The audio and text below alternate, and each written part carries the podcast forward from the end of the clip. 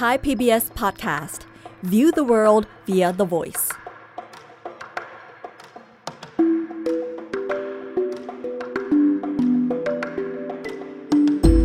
อาเซียนไอส์เปิดมุมมองใหม่ผ่านเรื่องลึกแต่ไม่ลับของผู้คน สังคม และวัฒนธรรมในอาเซียน กับปรางทิพย์ดาวเรือง วัสดีค่ะคุณผู้ฟัง วันนี้อาเซียนไอส์กับดิฉันปรางทิพดาวเรือง ในไทย PBS Podcast จะมาชวนคุณผู้ฟังคุยกันเรื่องของช่องว่างระหว่างวัยนะคะ ช่องว่างระหว่างวัยหรือที่ภาษาอังกฤษเรียกกันจนชินปากว่า generation gap ในภูมิภาคของเราเนี่ยเป็นยังไงกันบ้าง ต่างกันกับในอดีตสมัยที่คุณผู้ฟังเป็นวัยรุ่นแค่ไหน แล้วจะพาเราไปสู่อะไร มาฟังกันค่ะ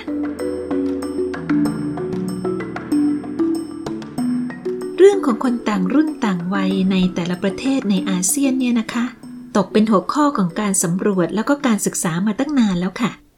การศึกษาไหนๆก็มักจะสรุปตรงกัน ว่าเอาเข้าจริง ๆแล้ว คนในแต่ละประเทศในภูมิภาคนี้ มีพื้นฐานความคิดแล้วก็ความต้องการในชีวิตไม่ค่อยจะแตกต่างกันเท่าไหร่ค่ะคุณผู้ฟัง อาจจะต่างกันบ้าง ก็เป็นเพราะเงื่อนไขแวดล้อมภายในของแต่ละประเทศ ยกตัวอย่างนะคะ เช่นเยาวชนเมียนมา ก็เป็นคนที่ชอบแสดงความเห็น ชอบใช้โซเชียลมีเดีย แล้วก็ชอบเดินห้างเหมือนกับเยาวชนไทยไม่มีผิดนั่นแหละค่ะ เพียงแต่ว่าเวลานี้เขาอาจจะทำไม่ได้ เพราะว่าสถานการณ์ในประเทศของเขาไม่เอื้ออำนวย การที่จะเข้าใจเรื่องช่องว่างระหว่างวัยเนี่ยไม่ใช่การทำความเข้าใจคนรุ่นใดรุ่นหนึ่ง เพียงรุ่นเดียวนะคะ แต่ต้องเข้าใจทุกรุ่นค่ะ ว่าเขาเป็นมายังไง แล้วก็แยกให้ได้ว่า คนต่างรุ่นคิดต่างกันตรงไหนเพราะอะไร แม้กระทั่งคนรุ่นเดียวกันนะคะ เขามีความเหมือนกันทุกอย่างจริงหรือเปล่า หากว่าเราเข้าใจสิ่งเหล่านี้ ก็ถือว่าเป็นจุดเริ่มต้นที่ดี แล้วก็อาจจะช่วยแก้ปัญหาอะไรๆได้ตั้งหลายอย่างนะคะในระยะหลังเนี่ย พวกเราคงจะได้ยินคำว่าคนรุ่นเก่า คนรุ่นใหม่ค่อนข้างมากใช่ไหมคะ มีอยู่เรื่องหนึ่งนะคะ คุณผู้ฟังที่ดิฉันชักจะรู้สึกมากขึ้น ก็คือรู้สึกว่าคำว่าช่องว่างระหว่างวัยกำลังจะกลายเป็นสงครามระหว่างวัยไปแล้ว ไม่ใช่เฉพาะในประเทศของเรา หรือว่าภูมิภาคของเรา แต่ว่าเป็นกันทั่วโลกเลยค่ะ คนหนุ่มสาวก็มองว่าคนรุ่นเก่า สร้างปัญหาเอาไว้มากมายทำให้พวกเขาต้องรับผลอันเลวร้ายในวันนี้ แล้วก็ในอนาคตด้วย ส่วนคนรุ่นเก่าก็บอกว่าพวกเด็กๆ เนี่ย ไม่เข้าใจเลยว่าคนรุ่นก่อนผ่านร้อนผ่านหนาวอะไรมาบ้าง แล้วก็ไม่ฟังเหตุผลกันซะเลย สงครามระหว่างวัยกำลังดุเดือดอยู่ในหลายประเทศนะคะ มีวลีภาษาอังกฤษอยู่วลีหนึ่ง คือวลีที่ว่า OK boomer เวลาจะพูดก็ต้องทำเสียงให้สะใจหน่อยนะคะว่า OK boomer is 49 years old. Okay, boomer. boomer หมายถึงคนรุ่น baby boomer ที่เกิดระหว่างพศ 2489 กับพศ 2507 อายุก็ราวๆ ระหว่าง 58 ถึง 75-76 ปี เป็นคนรุ่นที่กำลังกลุ่มอำนาจทางการเมือง แล้วก็ทรัพยากรทางเศรษฐกิจของโลกอยู่เป็นส่วนใหญ่นะคะ คนหนุ่มสาวในหลายประเทศเนี่ย โดยเฉพาะในโลกตะวันตก ใช้วลี OK boomer เนี่ย เป็นส่วนหนึ่งในการตอบโต้แล้วก็วิพากษ์วิจารณ์คนรุ่นเก่า วลีนี้ก็ถือเป็นวลีเด็ดนะคะ ที่มีการสร้างมีมแพร่อยู่ในโลกโซเชียลมีเดีย ในสหรัฐอเมริกามีเพลงเพลงหนึ่ง ชื่อ OK boomer นี่แหละค่ะ มีเนื้อหาเสียดสีคนรุ่นเก่า เรียกพวก boomer ว่าเป็นพวกเหยียดผิว เป็นพวกสนับสนุนอดีตประธานาธิบดีทรัมป์ที่อาจจะไม่จริงเสมอไปนะคะ เป็นพวกอนุรักษ์นิยมขาดความก้าวหน้า แล้วก็ในอเมริกาเหมือนกันที่มีข่าวว่าคนรุ่น millennial ทยอยออกจากงานกันเป็นแถว เพราะว่ารู้สึกว่าสภาพแวดล้อมในการทำงาน มันไม่ตอบโจทย์ชีวิตของตัวเอง เรื่องนี้ก็ทำให้คนรุ่นพ่อรุ่นแม่รู้สึกงงงวย เพราะคนรุ่นนี้หรือว่าคนรุ่นบูมเมอร์นี่เองเนี่ยมีความคิดว่าคนเราจะต้องทำงานหนัก แล้วก็ไต่เต้าเพื่อประสบความสำเร็จในชีวิต แต่ก็นั่นแหละนะคะ คนแต่ละรุ่นก็มีเหตุผลของตัวเอง ซึ่งบางครั้งก็ทนกันไม่ได้นะคะทำนองไม่ไหวที่จะเคลียร์นี่แหละค่ะ กลับมาที่เอเชียตะวันออกเฉียงใต้ ที่ถึงจะมีวัฒนธรรมการเคารพผู้หลักผู้ใหญ่ ที่มากแตกต่างกับทางตะวันตกนะคะ แต่บางประเทศสงครามระหว่างวัยก็สอเขาเข้มข้นอยู่ไม่น้อยเลย อย่างที่ทราบกันนะคะว่าโครงสร้างประชากรในภูมิภาคของเราเนี่ยกำลังเปลี่ยนแปลงอย่างรวดเร็วมาก มีผู้สูงวัยที่มีอายุ 60 ปีแล้วก็ 80 ปีขึ้นไป เพิ่มจำนวนขึ้นอย่างต่อเนื่อง ในขณะที่ทารกเกิดใหม่มีน้อยลง ทรัพยากรก็น้อยลงด้วย เป็นเหมือนเหมือนกันทุกประเทศนะคะ ก็น่าคิดค่ะคุณผู้ฟัง ว่าในอีก 5 ปี 10 ปีข้างหน้าเนี่ยสิ่งเหล่านี้จะนำเราไปสู่อะไร สงครามระหว่างรุ่นคนไม่ใช่แค่เรื่องทัศนคติและความคาดหวังที่ไม่ตรงกันของคนต่างวัยนะคะ เพราะว่ามีที่มาจากการจัดสรรปันส่วน ปัจจัยที่สำคัญของชีวิต เช่น ทรัพยากรทางเศรษฐกิจ หรือระบบการเมือง แม้กระทั่งการดำเนินชีวิตของคน ที่คนแต่ละรุ่นอาจได้รับประโยชน์แล้วก็เสียประโยชน์จากมันไม่เหมือนกัน เมื่อไม่เข้าใจกันก็นำไปสู่การเสียดสี การตำหนิแล้วก็การกล่าวโทษ วลี OK boomer เนี่ยนะคะ สอนนัยยะว่าพวก boomer เนี่ยเป็นพวกที่น่าเหนื่อยหน่าย เป็นพวกแก่ไดโนเสาร์อนุรักษ์นิยมเผด็จการโลภมาก ในขณะที่คนอายุน้อย เช่นพวก millennial หรือเจเนเรชัน Z เนี่ย ก็ถูก boomer เรียกว่าเป็นพวก TikTok Generation วันๆไม่ทำอะไร นอกจากจ้องจะเล่นโทรศัพท์มือถือ เล่นโซเชียลมีเดีย ปัญหาก็คือ คนรุ่นต่างรุ่นเนี่ยมักจะอยู่ร่วมบ้านเดียวกันนะคะ เมื่อสถานการณ์เป็นอย่างนี้ คุณผู้ฟังหลายคนอาจจะพอนึกออกนะคะ ว่ามันปวดหัวแค่ไหน พอคนต่างรุ่นประชดประชันกันไปมา ก็มีคนเริ่มตั้งคำถามนะคะว่า เอ๊ะ วิวาทะนี้เนี่ยมีประโยชน์อะไรหรือเปล่า มีอยู่ครั้งหนึ่งนะคะ รายการของสิงคโปร์รายการหนึ่งชื่อว่า Today Online เขาเป็นสื่อออนไลน์ของสิงคโปร์เขาจัดการให้คนรุ่น boomer กับ millennial มานั่งถก โดยมีหัวข้อว่า ช่องว่างระหว่างวัยมีจริงหรือ รายการนี้ก็มีนักวิชาการคนหนึ่งนะคะ เขาชื่อชาแนลออง เป็นนักสังคมวิทยาจากมหาวิทยาลัยนานหยาง เขามีความเห็นที่น่าสนใจทีเดียวค่ะคุณผู้ฟัง เขาบอกว่า การให้ชื่อหรือว่าการขนานนามคนรุ่นต่างๆ แบบเสียดสีที่ทำกันอยู่เนี่ย เป็นการตีตราอย่างไม่มีความหมายอะไรเลย เขายังพูดอีกนะคะว่า เรื่องนี้ก็ไม่ได้หมายความว่าช่องว่างระหว่างวัยไม่ได้มีอยู่จริง แต่จะต้องเข้าใจนะคะ ว่ามันมีอยู่ เพราะเหตุผลหลายประการ เขายกตัวอย่างประเทศสิงคโปร์ของเขาเอง บอกว่าช่องว่างระหว่างวัยของที่นั่นเนี่ย ส่วนหนึ่งก็เกิดจากเพราะว่า ช่วง 30-40 ปีที่ผ่านมา สิงคโปร์พัฒนาเจริญก้าวหน้ามากนะคะทำให้คนแต่ละรุ่นของประเทศ เติบโตขึ้นในสภาพแวดล้อมที่ต่างกัน แล้วก็มีโอกาสที่ต่างกัน เช่นพอประเทศเจริญแล้ว รัฐบาลสิงคโปร์ก็ออกนโยบาย เปลี่ยนหลักสูตรการเรียนการสอนให้เป็นภาษาอังกฤษทำให้เด็กสิงคโปร์เรียนภาษาอังกฤษอย่างเข้มข้น แล้วก็พูดภาษาอังกฤษอย่างคล่องแคล่วนะคะ ซึ่งต่างกับคนรุ่นก่อน ที่พูดแต่ภาษาจีนกลางหรือกวางตุ้ง คุณอ่องเขาก็บอกว่าคนสิงคโปร์อาจจะเป็นประเทศประเทศหนึ่งในจำนวนน้อยของโลก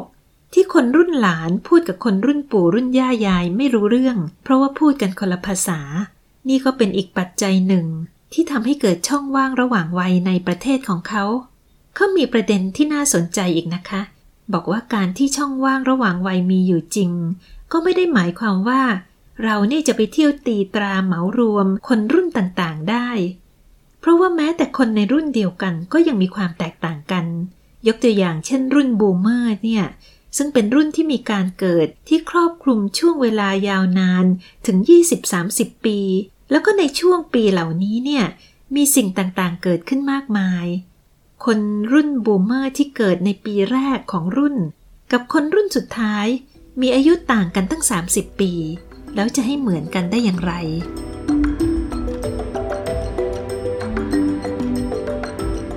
เรื่องของการแบ่งคนเป็นรุ่นๆตามช่วงปีเกิด แล้วก็ให้ชื่อเขาเป็นรุ่นโน้นรุ่นนี้เนี่ยไม่ได้หมายความว่าทุกคนจะเห็นด้วยนะคะเพราะว่าเคยมีนักประชากรศาสตร์ แล้วก็นักสังคมศาสตร์ 160 คนในโลกเนี่ย เขียนจดหมายเปิดผนึก ถึงสถาบันวิจัยนานาชาติ ที่ชื่อว่า Pew Research Center ที่เป็นสถาบันที่ศึกษาวิจัย เกี่ยวกับกระแสความเปลี่ยนแปลงของโลก รวมทั้งเรื่องประชากรด้วยนี่แหละค่ะ แล้วก็เป็นตัวตั้งตัวตีเรื่องของการแบ่งรุ่นคนแบบนี้ จดหมายเปิดผนึกฉบับนี้เรียกร้องให้ทางพิวให้หยุดใช้การแบ่งแยกในลักษณะนี้เสีย เพราะว่ามันไม่มีประโยชน์อะไร คุณอ่องก็อธิบายนะคะว่า เมื่อคนเนี่ยเริ่มตีตราเหมารวมคนอื่นๆ ก็หมายความว่าเริ่มมีอคติ ดังนั้นเมื่อพูดถึงคนแต่ละรุ่นเนี่ยน่าที่จะมีวิธีอื่นในการอธิบายมากกว่าการขนานนามแล้วก็ตีตราสำหรับคนรุ่นเบบี้บูมเมอร์ที่อีกสองปีจะเป็นประชากรสูงวัยกันทั้งรุ่นเนี่ยนะคะ คนรุ่นนี้ผ่านประวัติศาสตร์มาอย่างโชคโชน พบกับความเปลี่ยนแปลงทางเศรษฐกิจแล้วก็การเมือง ทั้งในแง่บวกแล้วก็แง่ลบ เป็นรุ่นที่ทดลองใช้วิถีชีวิต ทั้งในแบบอนุรักษ์นิยม แล้วก็แบบก้าวหน้าสุดขีด ลองนึกถึงขบวนการบุกผาชนในยุค 60 ที่มีสโลแกน Make Love Not War นั่นแหละค่ะนอกจากนั้นก็ยังมีขบวนการหนุ่มสาวต่อต้านสงครามเวียดนามก็เป็นรุ่นนี้ทั้งนั้นนะคะ นอกจากนั้นเนี่ย พวกเบบี้บูมเมอร์ยังเป็นพวกโชคดีนะคะ เพราะว่าได้รับประโยชน์จากการเติบโตทางเศรษฐกิจของโลก เป็นเวลานานในช่วงที่พวกเขาอยู่ในวัยหนุ่มสาวด้วย ในปัจจุบัน ผู้นำประเทศส่วนใหญ่ก็ยังเป็นคนรุ่นนี้อยู่ค่ะ ถึงแม้ว่าจะเริ่มมี Generation X แม้กระทั่งมิเลเนียลเข้ามาอยู่ในเวทีการเมือง แล้วก็เวทีเศรษฐกิจในระดับโลกแล้ว เศรษฐกิจใหญ่ ๆ ก็ยังตกอยู่ในมือของนักธุรกิจรุ่นบูมเมอร์กันอยู่ ยกตัวอย่างเช่นบิลเกตส์แห่ง Microsoft นะคะ คุณบิลเกตส์เนี่ย สมัยหนุ่มๆ เขาก็เปรี้ยวไม่น้อยนะคะ เพราะว่าเคยมีคนเอารูปตอนที่เขาเป็นวัยรุ่นแล้วก็ถูกจับ ถูกถ่ายภาพที่สถานีตำรวจมา ซึ่งก็ไม่ทราบสาเหตุว่าเขาถูกจับเรื่องอะไรนะคะ แต่ว่าตอนที่เขาถ่ายภาพในสถานีตำรวจเนี่ยเขายิ้มแฉ่งทีเดียวค่ะอาจจะพูดได้ว่าผู้ใหญ่สูงอายุที่เราดูอนุรักษ์นิยมในปัจจุบัน บางคนเขาก็อาจจะเป็นพวกเฟี้ยวมาก่อน เราไม่ทราบได้นะคะ เมื่อพวกบูมเมอร์กำอำนาจทางการเมืองแล้วก็เศรษฐกิจเอาไว้มากขนาดนี้ ก็ไม่แปลกที่คนรุ่นต่อมา จะวิพากษ์วิจารณ์เขา ว่าพวกบูมเมอร์เนี่ยกำทุกอย่างเอาไว้ในมือ แถมยังทำลายทรัพยากรของโลก จนแทบไม่มีอะไรเหลือให้กับคนรุ่นหลังเลยคำวิจารณ์ที่ว่านี้เนี่ยก็มีคนรุ่นบูมเมอร์บางคนที่เห็นด้วย แต่ก็มีพวกที่ไม่เห็นด้วยนะคะพอถัดจากรุ่นเบบี้บูมเมอร์มา ก็มาถึงคนรุ่นหลังที่มีอยู่ 3 รุ่น คือ Generation X ที่กำหนดเอาไว้อย่างคร่าวๆว่าเกิดระหว่างพศ 2508 ถึงพศ 2528 แล้วก็รุ่นมิเลเนียลที่เกิดระหว่างพศ 2528 กับพศ 2543 สุดท้ายคือ Generation C ที่เกิดหลังปี 2543 เป็นต้นมา มีงานศึกษานะคะที่ชี้เอาไว้ว่า คนรุ่นหลังเนี่ย แม้จะสังกัดอยู่ในรุ่นเดียวกันก็ตาม ก็ยังมีความแตกต่างกันภายในกลุ่ม และการที่จะเข้าใจพวกเขาได้เนี่ยจำเป็นต้องเข้าใจในสถานการณ์ทางเศรษฐกิจการเมือง รวมทั้งเทคโนโลยี ในแต่ละช่วงที่แต่ละกลุ่มเติบโตมาด้วย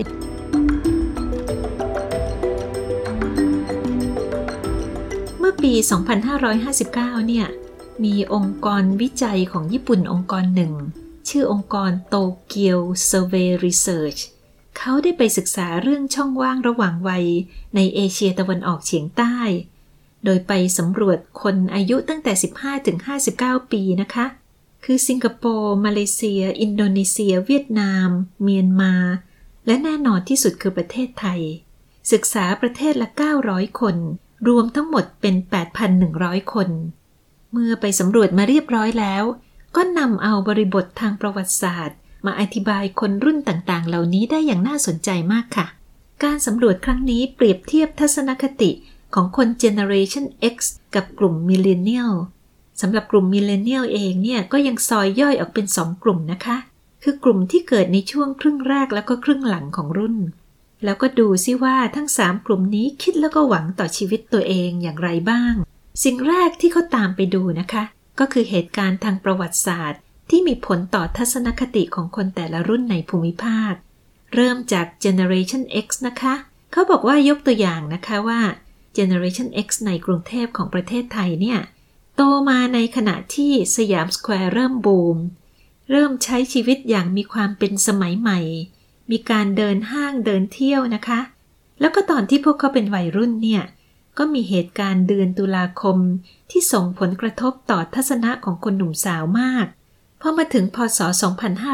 2532 ก็มี7 e เ e ่ e อแห่งแรก เปิดในประเทศไทยคือในกรุงเทพเนี่ยนะคะ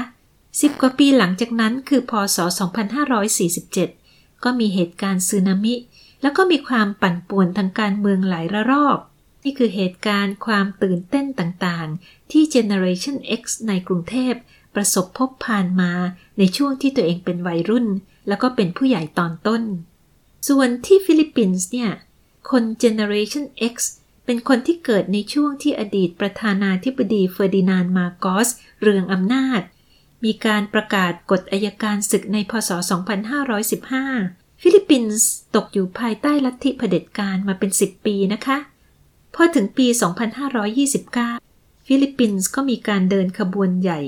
ที่เรียกกันว่า People's Power สามารถขับไล่มาร์กอสและก็ครอบครัวออกนอกประเทศได้สำเร็จ ประชาธิปไตยเบ่งบานมาชั่วขณะหนึ่ง แต่ก็ดูเหมือนว่าประวัติศาสตร์จะซ้ำรอยนะคะ เพราะว่าปีนี้เองที่บงบงมาร์กอส ลูกชายของอดีตมาร์กอส ย้อนกลับมาชิงตำแหน่งประธานาธิบดีได้สำเร็จ ตระกูลมาโกสก็กลับมาครองอำนาจเหมือนเดิม เป็นตัวอย่างทางด้านการเมืองแล้วก็ประวัติศาสตร์ ในชีวิตของคน Generation X ในกรุงเทพแล้วก็ในมะนิลา นอกจากนั้นเนี่ยก็ยังมีปัจจัยทางเศรษฐกิจและก็เทคโนโลยี ที่มีอิทธิพลต่อความคิดของคนรุ่นนี้พอๆกับการเมืองงานสำรวจชิ้นนี้ก็สรุปนะคะว่า คน Generation X ในเอเชียตะวันออกเฉียงใต้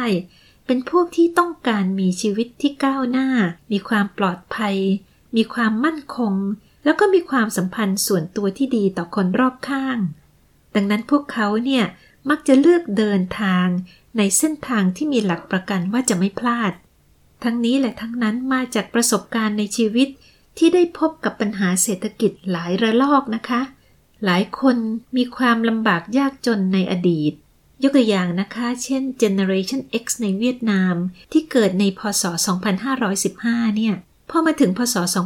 2521 พวกเขาก็มีอายุ 6 ขวบ ปีนั้นเป็นปีที่สงครามสิ้นสุดลง มีวิกฤตขาดแคลนข้าวสาร ชีวิตลำบากมากค่ะ พอถึงปี 2541 คนกลุ่มนี้กำลังมีอายุ 26 ปีกำลังเข้าตลาดแรงงานทีเดียว ก็เจอวิกฤตต้มยำกุ้งอีก ตัวเองและครอบครัวต้องดิ้นรนอย่างหนัก ชาวเวียดนามคนหนึ่งเขาก็ให้สัมภาษณ์นะคะว่า ชีวิตของเขาสมัยเด็กๆ เนี่ยลำบากมาก พอโตขึ้นมาเขาก็เลยตั้งหน้าตั้งตาเก็บเงิน เก็บให้ได้มากที่สุด เขาบอกนะคะว่าคนเราเนี่ยจำเป็นต้องเตรียมการเอาไว้ เพราะว่าเราไม่รู้หรอกว่าจะเกิดอะไรขึ้นในอนาคต นักวิจัยก็ไปสัมภาษณ์คนไทยด้วยนะคะ มีนักบัญชีหญิงชาวไทยคนหนึ่งก็พูดว่า ช่วงวิกฤตต้มยำกุ้งเนี่ย เธอกำลังพยายามจะเปิดธุรกิจของตัวเองอยู่พอดี แล้วก็ล้มไป ตอนนี้ก็เลยเลิกคิดค่ะ มุ่งหน้าที่จะทำงานประจำเก็บเงินให้ได้เพียงพอเท่านั้นก็พอแล้ว เอาความมั่นคงไว้ก่อนนะคะ ในเรื่องของการใช้เทคโนโลยีเนี่ย คน Generation X มีวิธีใช้อินเทอร์เน็ตตามแบบของตัวเองนะคะ พวกเขาเป็นคนที่คาบเกี่ยวระหว่างรุ่นของอนาล็อกกับดิจิทัล เป็นคนที่คุ้นเคยกับการใช้โทรศัพท์บ้าน แล้วก็โทรศัพท์สาธารณะแบบหยอดเหรียญ ไม่ทราบว่าคุณผู้ฟังบางคนจะเคยเห็นหรือเปล่านะคะ ในยุคนั้นเนี่ย แต่ละมุมของท้องถนนก็จะมีตู้โทรศัพท์สีแดง ๆ หรือว่าสีฟ้าเนี่ย ตั้งอยู่ทั่วไป แล้วก็ต้องกำเหรียญเอาไว้เยอะ ๆ นะคะ แล้วก็หยอดเพื่อที่จะโทรออก ยุคนั้นเป็นยุคที่ไม่มีใครรู้จักสมาร์ทโฟน คนรุ่นนี้เลยคุ้นเคยกับโลกที่ไม่มีอินเทอร์เน็ตมาก่อน กว่าโทรศัพท์มือถือแล้วก็ Facebook จะเดินทางมาถึงพวกเขาเนี่ยเขาก็อายุกันประมาณ 30 ปีเข้าให้แล้วนะคะ เพราะฉะนั้นวิธีการใช้อินเทอร์เน็ตของเขาเนี่ยเขาจะใช้ในฐานะที่เป็นเครื่องมือในการอำนวยความสะดวกแก่ชีวิตประจำวัน ใช้ในการติดต่อสื่อสาร เพื่อความสัมพันธ์ที่ดีกับเพื่อนฝูงและก็ครอบครัว แล้วก็ใช้สมาร์ทโฟนในการเก็บข้อมูล เก็บไฟล์ต่างๆ หรือว่าใช้แอปพลิเคชันปฏิทิน เพื่อความสะดวกในการนัดหมายเป็นต้น ในขณะเดียวกันมีการใช้วิธีต่างๆ ที่จะทำให้เด็กปลอดภัยในโลกออนไลน์มากที่สุด สรุปได้ว่าเขาเนี่ยสามารถใช้การสื่อสารผ่านอินเทอร์เน็ตได้ แต่ว่ามีความระมัดระวังอย่างสูงค่ะ คร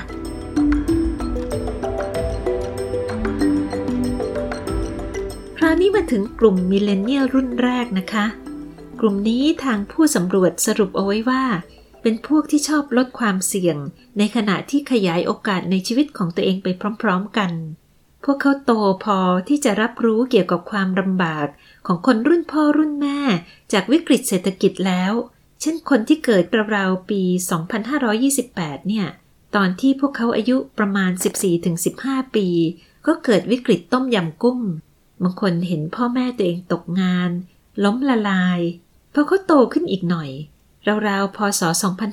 2543 ก็เริ่มมีสมาร์ทโฟนวางขายในตลาดนะคะ ตอนนั้นเองที่บางคนมีสมาร์ทโฟนเป็นของตัวเองเป็นครั้งแรก Millennial รุ่นแรกกลุ่มนี้เป็นพวกที่ต้องการความยืดหยุ่นในการทำงานแล้วก็การใช้ชีวิต ต้องการให้มีโอกาสในการทำงานมากๆ แต่ก็ไม่ต้องการเสี่ยงมาก เขาเชื่อว่าโลกนี้ไม่มีอะไรแน่นอนนะคะ ดังนั้นจึงต้องสร้างทางเลือกให้ตัวเองเอาไว้เยอะๆ มีหลายคนมีเป้าหมายของชีวิตมากกว่าหนึ่งอย่าง แล้วก็ทำงานหลายชนิดไปพร้อมกัน เช่น ชายหนุ่มชาวฟิลิปปินส์คนหนึ่งก็พูดว่า เขาเนี่ยทำงานประจำแล้วนะ แต่ว่าเขาไม่รู้หรอกว่าจะเกิดอะไรขึ้นในอนาคต เขาก็เลยจัดการไปซื้อรถเอาไว้คันหนึ่ง แล้วก็ขับ Grab หารายได้พิเศษตอนกลางคืน พวก Millennial รุ่นแรกเนี่ย ใช้อินเทอร์เน็ตเป็นเวทีสร้างอัตลักษณ์ของตัวเอง เพื่อแสวงหาการยอมรับตามที่งานวิจัยพบนะคะ พวกเขาก็ส่วนหนึ่งก็คล้ายๆกับ Generation X นะคะ ที่เข้าสู่โลกอินเทอร์เน็ตตอนที่ตัวเองโตพอสมควรแล้ว ก็คืออายุราวๆ 20 ปีตอนที่ Facebook เริ่มบูม เขาจึงมองเห็นเส้นแบ่งระหว่างโลกเสมือนกับโลกแห่งความจริง แล้วก็มีทัศนะว่าจะใช้อินเทอร์เน็ต เป็นการสร้างภาพลักษณ์ของตนได้ มักจะชอบโพสต์ภาพของตัวเอง โดยเลือกภาพที่ดีที่สุด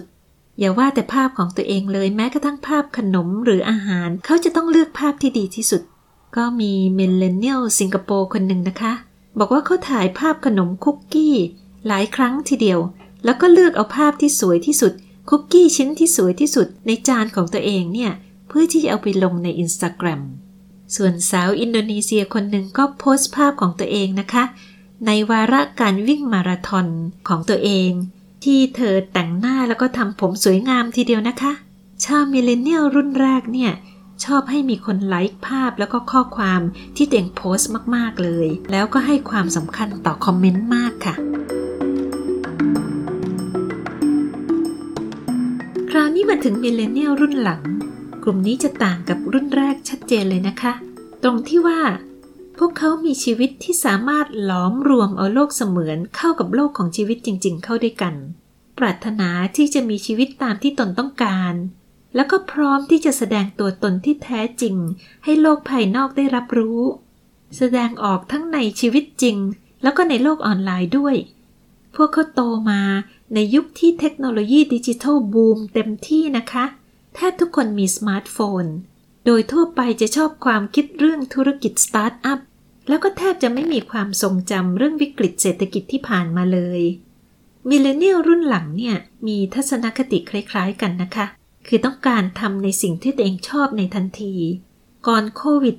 -19 คนรุ่นนี้โตมาในโลกที่มีโอกาสท่วมท้นเลยค่ะ เศรษฐกิจในภูมิภาคกำลังเติบโต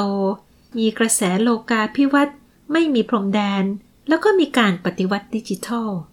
หลายคนนะคะมีทัศนะว่า ความไม่กล้าเสี่ยงก็เท่ากับการเสียโอกาส เป็นกลุ่มที่ไม่ขีดเส้นแบ่ง ระหว่างการประกอบอาชีพกับชีวิตส่วนตัว ดังนั้นเนี่ยเราจึงเห็นคนรุ่นนี้นะคะ เปิดธุรกิจเล็กๆ ของตัวเองตามความฝัน เปิดร้านกาแฟ ร้านดอกไม้ แม้กระทั่งแผงขายชานมก็มีนะคะ เมื่อพูดถึงเทคโนโลยีเนี่ย Millennial รุ่น2จะมีบัญชี Facebook หรือมีสมาร์ทโฟนตอนที่อายุราวๆ10ขวบเองค่ะ เขาแทบจะเกิดมาพร้อมกับมีโทรศัพท์มือถืออยู่ในมือแล้วนะคะ นับว่าเป็นชาวดิจิทัลหรือ digital native ขนานแท้ พวกเขามองว่าโลกเสมือนเป็นส่วนหนึ่งของชีวิตจริง เขาแสดงตัวตนที่แท้จริงให้โลกได้รู้ ไม่ว่าจะเป็นด้านดีหรือด้านร้ายเพียงใด มีความคุ้นเคย ในเรื่องการแชร์ความรู้สึกที่แท้จริงในโลกออนไลน์ แล้วก็แชร์วินาทีของการกระทำต่างๆ แบบเรียลไทม์ที่แท้จริงด้วย เขามักจะไม่ชอบอะไรที่มีการตกแต่งมากๆ แล้วเป็นพวกที่ชอบเซลฟี่มากที่สุด เซลฟี่แม้กระทั่งตอนขับรถ หรือว่าตอนกำลังสัมภาษณ์งาน เช่นสาวเวียดนามคนหนึ่งโพสต์ภาพของตนเองกำลังมีความเศร้าอย่างมาก เพราะว่าเลิกกับแฟนเหล่านี้เป็นต้น นอกจากนั้น Millennial กลุ่มสองเนี่ยยังเชื่ออีกนะคะว่า ตัวเองสามารถเรียนรู้ทุกสิ่งทุกอย่างได้จากทางอินเทอร์เน็ต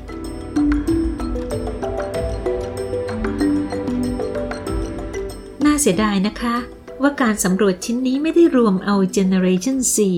หรือกลุ่มหลังรุ่น Millennial มาด้วย คนรุ่นนี้เป็นชาวดิจิทัลในเวอร์ชั่นที่อัปเกรดจาก Millennial รุ่น 2 นะคะ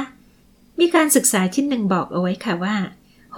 60%ของ Generation Z เนี่ย ในเอเชียตะวันออกเฉียงใต้เนี่ยนะคะ ใช้เวลาวันละประมาณ 6 ชั่วโมง กับการเล่นโทรศัพท์มือถือ ไม่ว่าจะเป็นดูหนังฟังเพลง เล่น Facebook Instagram แล้วก็ TikTok 80%ของคนรุ่นนี้ที่เป็นพวกที่ติดตามข่าวสารบ้านเมืองเป็นประจำ จะติดตามโดยใช้โซเชียลมีเดียเป็นแหล่งข้อมูลข่าวสารเบื้องต้นค่ะ เรื่องนี้ก็อาจจะเป็นปัญหานะคะ เพราะว่าอย่างที่ทราบกันดีโซเชียลมีเดียอาจจะเป็นแหล่งข้อมูลที่ทั้งจริงแล้วก็ไม่จริงก็ได้นะคะ สิ่งที่น่าสนใจอีกอย่างหนึ่งก็คือ Generation Z เนี่ยกำลังมีจำนวนเพิ่มมากขึ้นนะคะ แล้วก็ภายในพศ 2568 เนี่ย ก็จะเพิ่มจำนวนมากขึ้น เป็นถึงหนึ่งในสี่ของประชากรในภูมิภาคเอเชียแปซิฟิกทั้งหมด ก็นับว่าเป็นข่าวดีนะคะ แล้วก็เป็นความหวังในสถานการณ์ที่กำลังกลัวกันว่า ภูมิภาคของเราจะมีแต่คนชรา คราวนี้สถานการณ์ของกลุ่มคนรุ่นใหม่ๆ คือ Millennial รุ่น 2 แล้วก็ Generation Z เนี่ยกำลังเปลี่ยนไปอย่างมากนะคะ เพราะว่าสองสามปีที่ผ่านมาเนี่ย คนรุ่นนี้ก็ได้เผชิญกับวิกฤต ครั้งใหญ่เป็นครั้งแรกในชีวิต คือวิกฤตทางด้านสาธารณสุข แล้วก็วิกฤตเศรษฐกิจไปพร้อม ๆ กัน พวกเขากำลังเรียนรู้ประสบการณ์ที่คนรุ่นก่อนผ่านมาก่อน อาจจะต้องเรียนรู้รสชาติของความยากลำบากบ้าง ซึ่งน่าเห็นใจมากนะคะ ที่เขาโตในช่วงวิกฤตที่เป็นแบบเฉียบพลันแล้วก็ใหญ่มาก แล้วเมื่อวิกฤตนี้ผ่านไป ก็ยังมีเรื่องใหญ่รออยู่ โดยเฉพาะอย่างยิ่งเรื่องของการขาดแคลนทรัพยากรในโลก แล้วก็ปัญหาโลกร้อน หลาย ๆ ประเทศกำลังเผชิญปัญหานะคะว่า คนรุ่นใหม่ที่กำลังจบการศึกษาออกมา ไม่สามารถหางานทำได้ เพราะภาวะเศรษฐกิจที่ย่ำแย่ เราไม่ทราบเลยว่าเมื่อภาวะวิกฤตเหล่านี้ผ่านไป คนรุ่นนี้จะเปลี่ยนทัศนคติในการดำเนินชีวิตของตนเองหรือไม่อย่างไร คงจะต้องรอดูกันค่ะ ฟังมาถึงตอนนี้แล้ว คุณผู้ฟังว่าไหมคะว่า รื่องของความแตกต่างของมนุษย์แต่ละรุ่น มีความละเอียดอ่อนเกินกว่าที่จะตีตรากันได้ง่าย ๆ และสงครามระหว่างวัย ก็อาจจะเป็นสิ่งที่ไม่มีประโยชน์สักเท่าไหร่